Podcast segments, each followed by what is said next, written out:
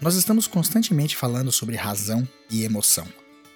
Algumas vezes a gente vê a emoção como se fosse algo ruim que atrapalhasse os nossos planos ou as nossas ações na maior parte do tempo. Às vezes a gente olha a razão como a mestre dentro de todo esse conceito cerebral. É verdade que muitas vezes a pessoa racional parece ter um pouco mais de equilíbrio Agora é importante que a gente veja também o mérito da emoção. A emoção faz com que a gente vá atrás das coisas. São as emoções que pautam o caminho para a razão agir. Razão e emoção trabalham juntas. Não podemos deixar uma de lado para poder valorizar a outra.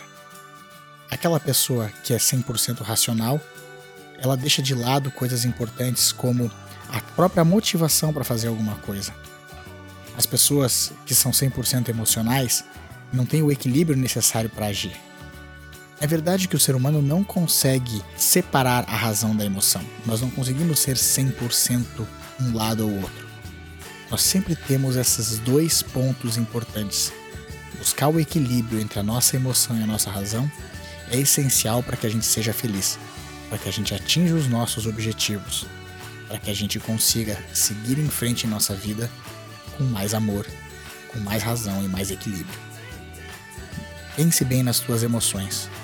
Use a tua razão para ajudar a tua emoção. E eu tenho certeza que você vai ser muito mais bem sucedido na sua vida.